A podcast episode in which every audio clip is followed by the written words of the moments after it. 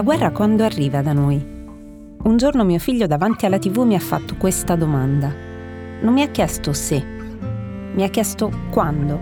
Sicuro che prima o poi sarebbe arrivata anche qui. Per provare a rispondergli ho scritto un libro e poi ho incontrato ragazze e ragazzi nelle scuole. L'ho fatto per provare a raccontare con parole semplici la cosa più assurda che fanno gli esseri umani. La guerra.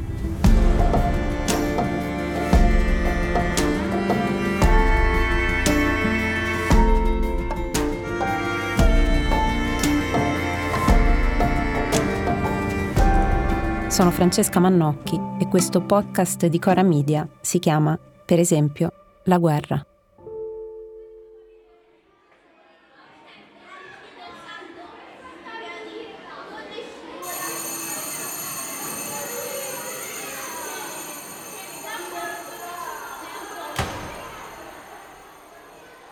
Allora, voi siete la quinta voi siete la quinta e io sono Francesca.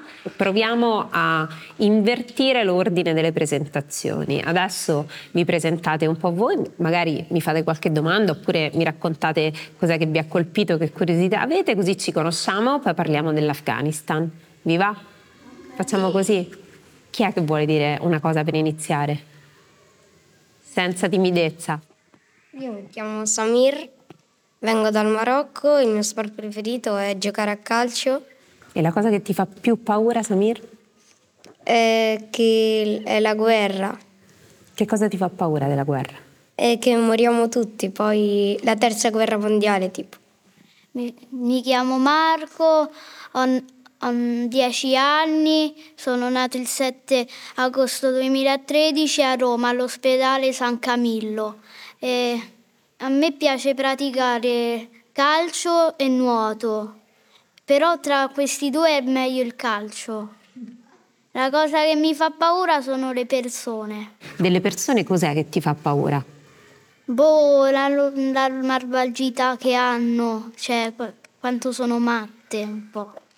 Ma tu pensi che le persone nascano tutte o alcune malvagie o che questa malvagità possa nascere nelle persone anche sulla base delle, delle cose che vivono.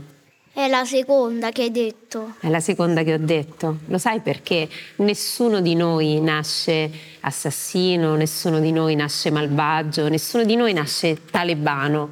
Eppure alcune persone diventano delle persone malvagie o delle persone oscure perché le condizioni in cui vivono purtroppo favoriscono il fatto che nella bilancia, invece che pendere il piatto dove c'è il bene, pende il piatto dove c'è il male.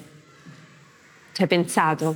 Pure tu quando eri in Afghanistan avevi paura? Io avevo delle, paura. Delle persone. Accidenti se avevo paura. Avevo paura. Però ti, trattava, ti trattavano bene perché mi non trattava... eri talebana. Mi hanno trattato bene anche i talebani, sai Marco, mi hanno accolto in un posto dove di solito le donne sono escluse, che è un posto che si chiama madrasa, che è una scuola coranica dove i bambini della vostra età, solo i maschi, vanno a studiare e studiano soltanto il Corano, studiano a memoria il Corano, ma un Corano che viene interpretato in una maniera distorta che fa diventare questi bambini dei bambini portatori di idee e anche un po' di idee malvagie, certo, che porta un po' ad odiare, però ci dobbiamo ricordare, ed è molto importante, che non è il Corano che dice queste cose, tutt'altro e poi la cosa che mi fa più paura è sempre la guerra, qualche volta lo dico a mia mamma. E tua mamma Però, che ti dice? Beh, speriamo di no, lei. Però secondo me verrà fra un po' di anni. Cioè, verrà qui da noi? Fra tanti anni verrà una perché arrivano sempre le guerre in tutti i paesi. Ma cosa te lo fa pensare, Marco? Mm. Boh, le persone che devono sempre litigare con tutti. E quale potrebbe essere l'antidoto per non far litigare le persone e quindi i popoli e quindi i paesi e quindi fare le guerre? Secondo te qual è l'antidoto? Fare pace, cioè Qual è un modo, se, se tu avessi una cassetta degli attrezzi, quali sarebbero gli attrezzi per fare la pace? le parole. Le parole. Assolutamente sì, ed è esattamente il motivo per cui siamo qui, perché le persone quando si parlano e si conoscono e conoscono non solo il bene, ma soprattutto la malvagità degli altri, i lati oscuri, i lati negativi, possono comprendersi di più, perché se noi capiamo quali sono le radici di quella malvagità, possiamo evitare che quella malvagità si ripeta. Ok. Allora, rispetto a quello che diceva Marco, che è impaurito da, dalle persone a volte, vi vorrei raccontare una cosa, una frase, una scrittrice che ha ehm, animato dentro di me il desiderio di raccontare le guerre alle ragazze e ai ragazzi. È una scrittrice che viene dalla Bielorussia che si chiama Svetlana Alexievich e è stata premiata nel 2015, ha vinto il Nobel per la letteratura.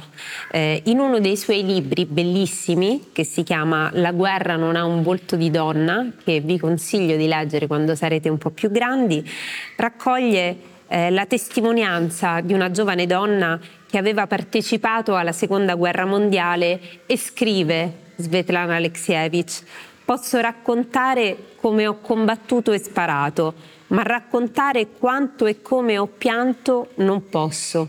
Questo resterà non detto. So solo una cosa, in guerra l'uomo si trasforma in un essere spaventoso e oscuro, che è un po' quello che ci diceva Marco, l'essere spaventoso e oscuro, ma c'è un'altra grande parola all'interno di questa frase che ci può aiutare anche a capire un pochino il paese di cui andremo a parlare, l'Afghanistan. L'uomo si trasforma ed è esattamente quello che cercavamo di dire prima, che cercavo di dirvi prima. Nessuno nasce spaventoso e oscuro e allora per cercare di capire la guerra, ammesso che la guerra si possa capire, forse dobbiamo chiederci cos'è che trasforma l'uomo in un essere spaventoso e oscuro. E dobbiamo ricordarci che forse la guerra è proprio un esercizio di dubbio. Ho davvero capito tutto di quello che sto vedendo? Davvero il male è solo da una parte? Davvero il bene è solo da una parte? E alla radice di questo male che cosa c'è? Come si esprime? Perché appunto è soltanto attraverso la comprensione delle ragioni dell'altro che possiamo cercare di capire cosa avviene in paesi così distanti da noi culturalmente, per tradizioni, ma anche geograficamente. Ed ecco che stiamo atterrando in questo nostro viaggio, in questa nostra conversazione in Afghanistan, la cui capitale è Kabul e che è un paese di montagne, è un paese di deserti aridi, è in Asia centrale. Solo il 20% delle terre di questo paese, pensate, è utilizzato per l'agricoltura ed è lì che vive la stragrande maggioranza degli afghani che cerca di coltivare le vallate fertili, che cerca di prendersi cura degli animali. È un luogo affascinante, bellissimo, ma se io vi dico Afghanistan, qual è la prima cosa che vi viene in mente? Che cosa vi ha colpito di questo paese? Che le donne non, ehm, cioè, non, possono uscire di casa, non possono vestirsi come vogliono, non, niente possono fare.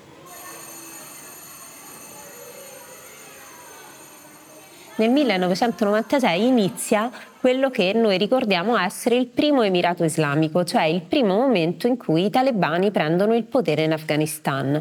Primo emirato islamico che dura fino al 2001, quando dopo l'attentato alle Torri Gemelle, Torri Gemelle che è che giorno è successo? 11 settembre del 2001. 11 settembre del 2001 gli Stati Uniti d'America per punire l'Afghanistan per non aver consegnato Osama Bin Laden, che era considerato la mente, l'artefice di questo attentato ed era ritenuto nascondersi in Afghanistan, eh, decidono di attaccare l'Afghanistan. E in una guerra che avrebbe potuto essere una guerra lampo, cioè in poco meno di un mese eh, questa invasione, questo attacco degli Stati Uniti d'America di fatto libera l'Afghanistan da questo emirato islamico. Ma da lì la guerra non finisce, anzi dura. Quando è finita questa guerra?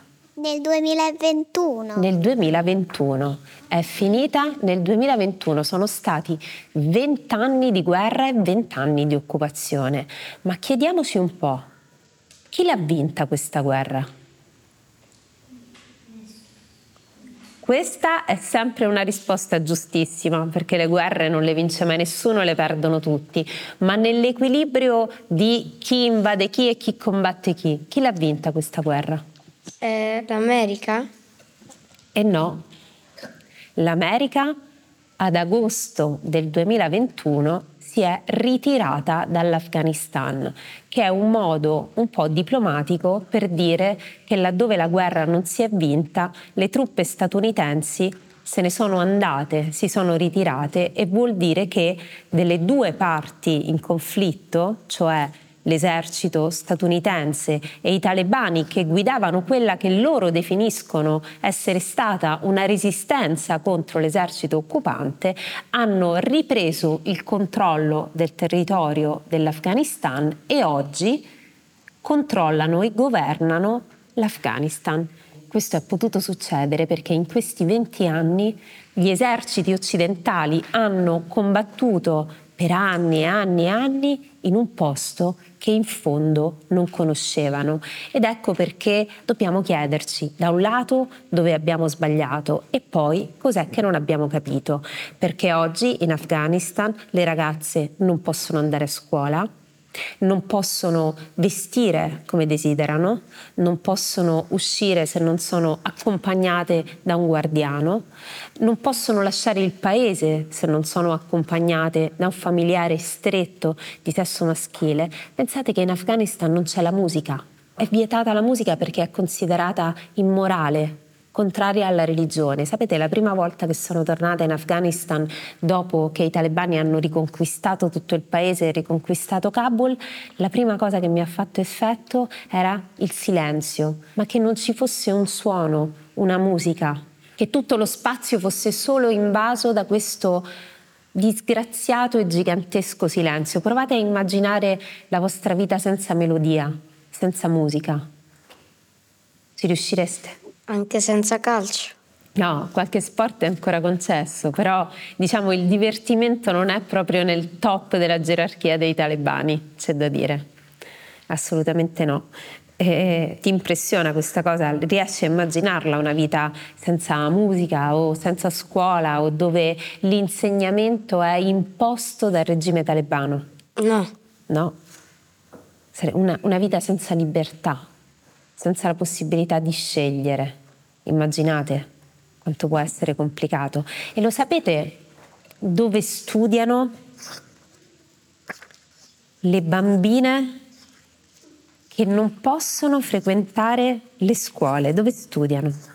Nelle scuole clandestine. Nelle scuole clandestine. E dimmi un po', come te la immagini una scuola clandestina? Prova, proviamo a immaginarla molto chiusa e che non dia nell'occhio ai talebani. Assolutamente. E, e, dove ti immagini che potrebbe essere una scuola clandestina? In un posto isolato. In un posto isolato oppure? Passa, passa il microfono. In un posto sotterraneo? O in un posto sotterraneo oppure? Oppure in un'abitazione, in una casa. Oppure in una casa, certo. E avete riassunto un po', diciamo, le modalità con cui vengono allestite queste scuole clandestine, che pensate venivano allestite anche tra il 1996 e il 2001, cioè gli anni del primo Emirato Islamico. Anche allora le ragazze non potevano studiare, le donne non potevano insegnare. Pensate che per le donne oggi è anche problematico e complicato curarsi perché a molte donne è vietato ehm, esercitare il lavoro di medico, di dottore, di dottoressa, di infermiera. Vi racconto che cosa ho visto nell'estate del 2021. Ero andata in Afghanistan perché volevo raccontare che cosa eh, sarebbe accaduto nel mese di agosto del 2021, che era il mese in cui gli Stati Uniti avevano annunciato il ritiro delle truppe dall'Afghanistan. E quindi mi sono detta all'inizio dell'estate, agosto è certamente un mese che bisogna spendere lì in Afghanistan perché qualcosa sicuramente succederà. Quando gli Stati Uniti hanno annunciato che avrebbero ritirato le truppe da quel paese dopo vent'anni, eh, i talebani hanno iniziato un'offensiva militare. Cosa significa? Che hanno iniziato a combattere in alcune province. In alcune province era più semplice perché erano province dove i talebani avevano già un ampio consenso, molte persone che li sostenevano. In alcune province era un po' più complicato, quindi nella primavera del 2021 inizia questa offensiva militare che porta piano piano i talebani a recuperare terreno e a controllare ampie parti della, dell'Afghanistan. E poi ad agosto la situazione precipita. E nel giro di pochissimi giorni, pensate nel giro di 13 giorni, dal 1 di agosto al 13-14 di agosto, cade una provincia dopo l'altra, cioè i talebani conquistano una provincia dopo l'altra dell'Afghanistan finché il 15 di agosto, nella notte a cavallo tra il 14 e il 15 di agosto del 2021, i talebani molto, molto a sorpresa per i soldati statunitensi, entrano nella capitale, entrano a Kabul e riconquistano la capitale. E cosa succede quella notte? Che tutti noi occidentali, eh, le truppe che ancora erano lì, i giornalisti, eh, gli operatori umanitari, i diplomatici che erano chiusi dentro le ambasciate, devono di corsa scappare da Kabul. E nel giro di pochissime ore veniamo tutti portati dentro l'ambasciata, nel nostro caso l'ambasciata italiana, e pensate che la situazione in quelle ore era così pericolosa che per arrivare dall'ambasciata italiana all'aeroporto di Kabul, che sono poche centinaia di metri, avremmo dovuto coprire questo spazio in automobile. Era talmente pericoloso ed era talmente impazzita la città che abbiamo dovuto fare questo piccolissimo tratto di strada in elicottero. E quindi ci hanno preso, abbiamo lasciato tutto quello che avevamo i nostri bagagli sono ancora nell'edificio che era l'ambasciata italiana a Kabul e chissà che fine avranno fatto. Siamo stati spostati in elicottero all'aeroporto e abbiamo aspettato i voli di evacuazione. Cosa sono i voli di evacuazione? Sono i voli per andare via. Sono i voli per andare via, esattamente. E quello che è accaduto è che eh, per noi che viviamo nella parte fortunata e privilegiata del mondo era possibile salire su questi aerei militari che ci hanno portato via e, e siamo abbiamo viaggiato da, da, Kabul a, al, al, da, Kabul al, Pakistan, dal Pakistan al Kuwait, dal Kuwait a Roma, ma poi nei giorni dopo che cosa è iniziata? È iniziata la corsa degli afghani e delle afghane all'aeroporto di Kabul perché volevano scappare via. E perché volevano scappare via ragazzi? Perché sapevano cosa li avrebbe aspettati, perché avevano già vissuto sotto il regime talebano, avevano cercato di conquistare un po' di libertà nei vent'anni successivi e non volevano tornare alla vita che loro e i loro genitori avevano vissuto venti anni prima. E eh, c'è un'immagine molto forte di quei giorni di alcuni afghani che assaltano l'aeroporto, si attaccano sotto gli aerei e cadono dal cielo perché si erano nascosti e attaccati eh, sotto la pancia dell'aereo per cercare di scappare via. Ecco, in questa immagine c'è forse un po' eh, il fallimento di tutta l'operazione militare che eh, ci ha visto protagonisti anche a noi come paese, anche alle truppe italiane per una guerra lunghissima durata vent'anni. E quindi dopo questa fuga e dopo questo volo di evacuazione, sei mesi dopo sono tornata nell'Afghanistan dei talebani. a vedere cos'era successo di questo paese. Mi ha accolto un silenzio difficile da descrivere perché eh, è un silenzio a cui siamo disabituati. Che cos'è che vi ha colpito delle storie che avete letto sull'Afghanistan? Che le donne si coprivano tutto il corpo.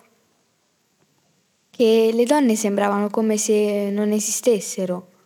Che le donne erano coperte dal burka per, eh, non potevano uscire, però, cioè, potevano uscire però accompagnate da un uomo, da una guardia. Le donne che nel 2021 lavoravano come dottoresse, infermiere e professoresse, ora cosa fanno? Le professoresse non lavorano più, e le donne che lavoravano negli ospedali eh, in alcune zone è ancora loro consentito di poter lavorare negli ospedali perché le donne in Afghanistan non possono essere curate da medici uomini e quindi in alcuni ospedali è necessario avere delle dottoresse e delle infermiere, ma le donne sono state costrette a rinunciare alla quasi totalità dei lavori che facevano.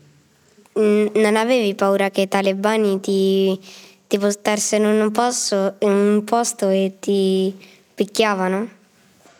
Allora, in realtà no, nel senso che ehm, adesso è passato del tempo ed è diventato molto complicato, quasi impossibile per i giornalisti occidentali lavorare in Afghanistan, ma quando sono tornata sei mesi dopo che i talebani hanno riconquistato tutto il territorio, eh, mi ha molto stupito, è una domanda giusta perché anch'io me la sono fatta prima di partire, eh, mi ha molto stupito per esempio che di fronte alla mia richiesta di visitare eh, una scuola coranica loro avessero accettato, ma ho chiesto loro perché le ragazze non possono studiare, perché non fate studiare le donne?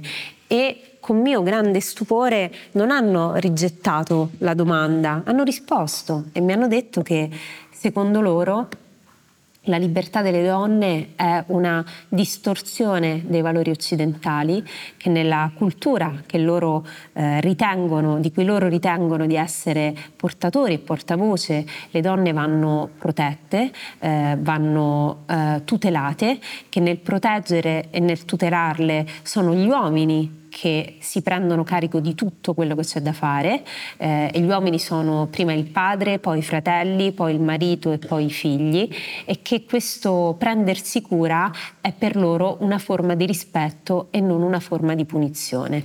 Io ho naturalmente interpretato eh, queste parole come qualcosa che per tutti noi, soprattutto tutte voi, è inconcepibile per noi una vita senza scelta, una vita senza libertà è inconcepibile, ma per capire come colmare questa distanza bisogna conoscerle le posizioni degli altri. Ecco, in questa distanza tra una presunta protezione e la punizione le nostre culture, le nostre lingue devono cercare di incontrarsi ed è forse quello che non è successo in questi vent'anni di guerra e in questi vent'anni di occupazione.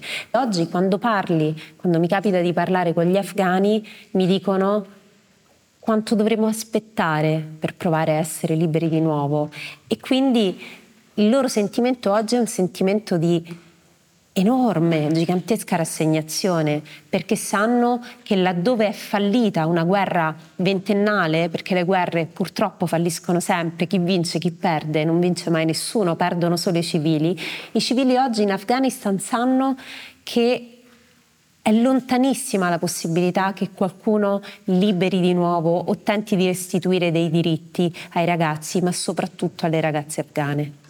Quando sei arrivata in Italia, come, come ti sei sentita?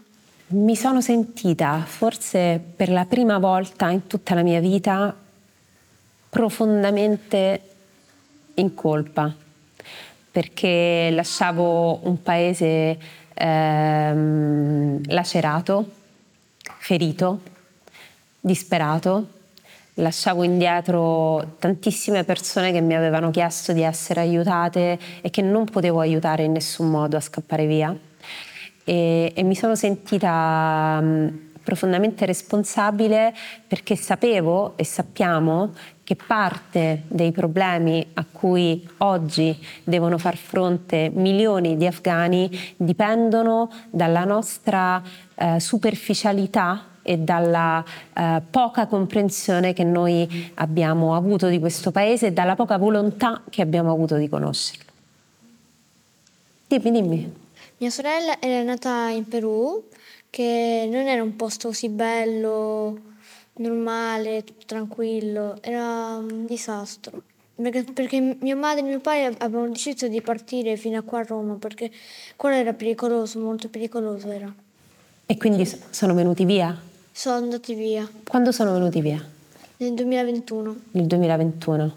Mia sorella aveva tanta paura, aveva tanta paura e non voleva partire perché già sentiva già a posto qua in Perù, tutto tranquilla, però doveva partire. Che ti racconta tua sorella di quando è scappata? No, era solo triste, però poi si sta, si sta già abituando qua. Si sentiva triste si sentiva triste per lasciare il posto in cui era nata. E ti ricordi una cosa che lei ha portato con sé da questo, vi- questo viaggio? Che ha portato? Ha, ha portato un peluche e alcune cose. E i primi mesi in cui è venuta qui, come sono stati per lei? Diceva che mi mancava dove ero nato, però lei è molto pericoloso perché ci sono ladri, tanti, tanti, tanti criminali che, che fanno solo così per avere i suoi soldi. Perché là loro non lavorano, al massimo i ladri non lavorano però uccidono per avere soldi. E quindi si sentiva più sicura? Sì, perché qua è tranquilla, normale. Grazie. Come ti sei sentita quando hai visitato la scuola clandestina? Quando ho visitato la scuola clandestina ho pensato a quanto coraggio avessero queste ragazze, le insegnanti, ma anche le famiglie di queste ragazze e le famiglie che ospitavano le classi clandestine. Noi adesso siamo in un'aula scolastica e sentiamo il rumore, il brusio delle persone che giocano in cortile, tutto questo è inimmaginabile in un posto come l'Afghanistan, no? e, e pensate che domani d'improvviso questa scuola viene chiusa. Quante ragazze ci sono qui? Una, due, tre, quattro, cinque, sei, sette. Quanti ragazzi? 1, 2, 3, 4, 5, 6, 7, 8. Che di tutti voi gli otto ragazzi possono continuare a studiare e le sette ragazze non possono più andare a scuola da domani. E allora i genitori di voi ragazze decidano che per farvi continuare ad avere un'istruzione vi portano magari nella casa qua dietro nel garage della casa qua dietro a studiare un po' di italiano, un po' di geografia, quando crescerete un po' di chimica, un po' di matematica. E per loro accompagnarvi senza dare nell'occhio, guardandosi sempre le spalle, sperando che nessuno dei talebani possa fare la spia e possa dire lì c'è una scuola clandestina e fare sì che entri un talebano e porti via tutti e punisca il proprietario della casa e punisca gli insegnanti e punisca le vostre famiglie. Pensate a quale rischio si espongono tutte queste persone per far sì che le persone studino. E ho pensato nello stesso tempo a mio figlio che è in questa scuola due piani sotto di noi e a quanto siamo fortunati ad avere delle cose che ci sembrano del tutto normali e che a poche ore di volo da qui non solo non sono normali, ma sono proibite. Grazie ragazzi.